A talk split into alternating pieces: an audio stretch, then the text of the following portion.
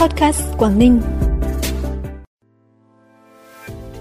Bắc Giang đón hơn 40 vạn du khách trong tuần văn hóa du lịch. Bắc Cạn diện tích trồng rừng gỗ lớn tiếp tục tăng. Thái Nguyên, nữ sinh trả lại 70 triệu đồng cho người đánh rơi là những thông tin đáng chú ý sẽ có trong bản tin vùng Đông Bắc sáng nay, thứ năm ngày 9 tháng 2. Thưa quý vị và các bạn, tuần văn hóa du lịch tỉnh Bắc Giang năm 2023 kéo dài từ ngày 1 đến ngày 6 tháng 2 đã thu hút được hơn 40 vạn du khách tới các khu điểm du lịch, danh lam thắng cảnh tham quan lễ Phật. Các địa điểm thu hút nhiều khách đến tham quan như khu du lịch tâm linh sinh thái Tây Yên Tử, chùa Vĩnh Nghiêm, bản Bắc Hoa, chợ Tân Sơn, xã Tân Sơn, chợ Phong Vân, xã Phong Vân. Không chỉ khách nội tỉnh, sự kiện năm nay còn thu hút lượng khách lớn và các công ty lữ hành, hiệp hội du lịch đến từ các tỉnh, thành phố như Quảng Ninh, Hà Nội, Hải Dương, Lạng Sơn, Bắc Ninh, Thái Nguyên, Tuyên Quang, thành phố Hồ Chí Minh. Các ngành địa phương đơn vị liên quan phối hợp chặt chẽ, chuẩn bị chu đáo các điều kiện phục vụ khách tham quan. Thời gian qua, phong trào trồng rừng gỗ lớn trên địa bàn tỉnh Bắc Cạn phát triển mạnh. Đến hết năm 2022, người dân trong tỉnh đã trồng được trên 24.000 ha rừng gỗ lớn, tăng hơn 2.800 ha so với năm 2021. Những cây gỗ lớn chủ yếu được đem vào trồng là các loài thông, chám, lát, sao, lim, rổi, mỡ. Đây là nhóm cây lâm nghiệp phù hợp với nhu cầu, điều kiện trồng và chăm sóc của người dân, có triển vọng về giá trị kinh tế. Một số nơi còn kết hợp trồng rừng với trồng cây dược liệu, cây đa mục đích để lấy ngắn nuôi dài, đảm bảo nguồn thu nhập trước mắt. Theo đánh giá của ngành lâm nghiệp tỉnh Bắc Cạn, hiện các loài cây trồng gỗ lớn đang phát triển tốt, người dân chú trọng chăm sóc theo khoa học kỹ thuật được hướng dẫn nên chất lượng cây rừng ngày càng được cải thiện nâng cao. Những năm trở lại đây, huyện Vị Xuyên, tỉnh Hà Giang đã đẩy mạnh công tác tuyên truyền, vận động nhân dân chuyển đổi cơ cấu cây trồng, thâm canh tăng vụ, đưa những cây trồng hiệu quả kinh tế cao vào gieo trồng. Trong đó đưa cây dưa hấu vào trồng đã đem lại hiệu quả kinh tế cao cho người dân. Vụ xuân năm nay, huyện Vị Xuyên gieo trồng trên 50 ha dưa hấu, tập trung chủ yếu tại xã Phong Quang, Trung Thành, xã Việt Lâm và một số xã vùng thấp. Thời gian này bà con đang ra đồng để làm đất, cày ải, gieo hạt và phủ ni lông để giữ ẩm phân bón, không bị bay hơi và tránh côn trùng ăn lá mầm khi cây dưa phát triển, cũng như hạn chế được cỏ mọc.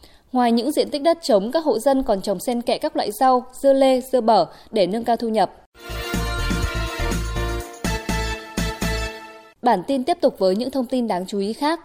Tỉnh Quảng Ninh dự kiến có khoảng 30 dự án công trình thực hiện gắn biển chào mừng kỷ niệm 60 năm ngày thành lập tỉnh 30 tháng 10 năm 1963, 30 tháng 10 năm 2023. Trong đó có 10 công trình cấp tỉnh. Tiêu chí lựa chọn gắn biển là các công trình tiêu biểu có ý nghĩa quan trọng thuộc các lĩnh vực kinh tế, xã hội, quốc phòng an ninh. Các công trình đảm bảo tiến độ chất lượng, quá trình triển khai thực hiện không vi phạm các quy định của pháp luật và được hoàn thành trước ngày thành lập tỉnh. Mỗi huyện, thị xã, thành phố có tối thiểu một công trình được lựa chọn gắn biển chào mừng kỷ niệm 60 năm ngày thành lập tỉnh. Việc lựa chọn không giàn trải số lượng, tập trung vào các công trình có ý nghĩa, nhất là các địa phương ở khu vực miền núi, vùng sâu vùng xa, biên giới, hải đảo.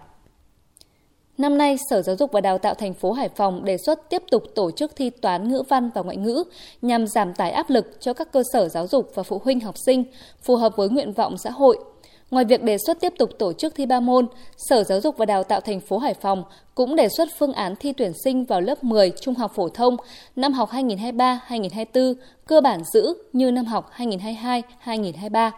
Riêng môn ngoại ngữ tuyển sinh vào trường trung học phổ thông công lập tăng thời gian thi lên 60 phút, trước đây là 45 phút, vì đây là môn thi độc lập so với một phần thi trong môn thi tổ hợp trước đây, yêu cầu đảm bảo phần kiến thức phủ rộng hơn – Kỳ thi dự kiến tổ chức vào đầu tháng 6 năm 2023.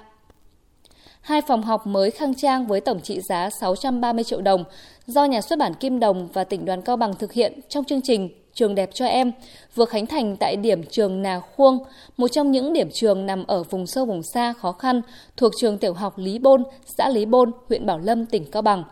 Đây là công trình kỷ niệm 65 năm thành lập nhà xuất bản Kim Đồng và kỷ niệm 80 năm ngày hy sinh của anh hùng liệt sĩ Kim Đồng tại quê hương Cao Bằng. Dịp này, nhà xuất bản Kim Đồng cũng tặng điểm trường hai tủ sách với 1.400 đầu sách và trao 91 xuất quà cho các em học sinh ở nơi đây. Một nữ sinh ở thành phố một nữ sinh ở Thái Nguyên vừa trả lại 70 triệu đồng cho người đánh rơi. Theo đó, khoảng 16 giờ 30 phút chiều ngày 7 tháng 2, trên đường đi học về, em Ngô Thị Dung, học sinh lớp 11B3, trường Trung học phổ thông Phổ Yên, nhận được túi rơi ven đường. Mở túi ra phát hiện bên trong có rất nhiều tờ tiền nên em đã ở lại chờ người đánh rơi. Tuy nhiên sau một lúc không có người tìm, em đã mang về báo với bố mẹ để tìm chủ nhân của bọc tiền đó. Khoảng một giờ sau khi nhận được bọc tiền, nhà trường nơi em Dung theo học cùng gia đình đã trao trả lại số tiền cho chủ nhân bọc tiền là ông Nguyễn Văn Vân, thôn Nam Đô, phường Đông Cao, thành phố Phổ Yên, tỉnh Thái Nguyên. Theo ông Nguyễn Văn Quang, hiệu trưởng trường Trung học phổ thông Phổ Yên, hành động của em Dung là một việc làm tốt, có ý nghĩa nhân văn sâu sắc, cần được nhân rộng. Nhà trường sẽ tổ chức biểu dương khen thưởng cho hành động đẹp của em. Phần cuối bản tin là thông tin thời tiết. Thưa quý vị và các bạn, các tỉnh thành thuộc phía Đông Bắc Bộ tiếp tục duy trì trạng thái thời tiết ẩm ướt, đặc trưng của tháng mùa xuân. Dự báo trong ngày hôm nay, thời tiết trên khu vực Bắc Bộ tiếp tục có sự phân hóa. Trong khi các tỉnh thành phía Tây của Bắc Bộ trời khô giáo, rét về sáng, ban ngày có nắng nên nhiệt độ tăng nhanh, có thể lên ngưỡng 28 đến 30 độ. Cục bộ tại tuần giáo Điện Biên, Mường La, Sông Mã, Yên Châu sắp xỉ từ 32 đến 34 độ. Thì các tỉnh thành thuộc phía đông của Bắc Bộ, thời tiết tiếp tục ẩm ướt, hiện tượng sương mù, mưa nhỏ, mưa phùn còn xảy ra trong thời điểm vào sáng. Tuy nhiên đến trưa chiều, thời tiết sẽ tạnh mưa hơn nên nhiệt độ xu hướng tăng nhẹ so với ngày hôm trước từ 1 đến 2 độ, cao nhất ở khoảng 23 đến 26 độ. Thông tin thời tiết cũng đã khép lại bản tin podcast sáng nay. Trân trọng cảm ơn quý vị và các bạn đã dành thời gian quan tâm. Xin kính chào và hẹn gặp lại.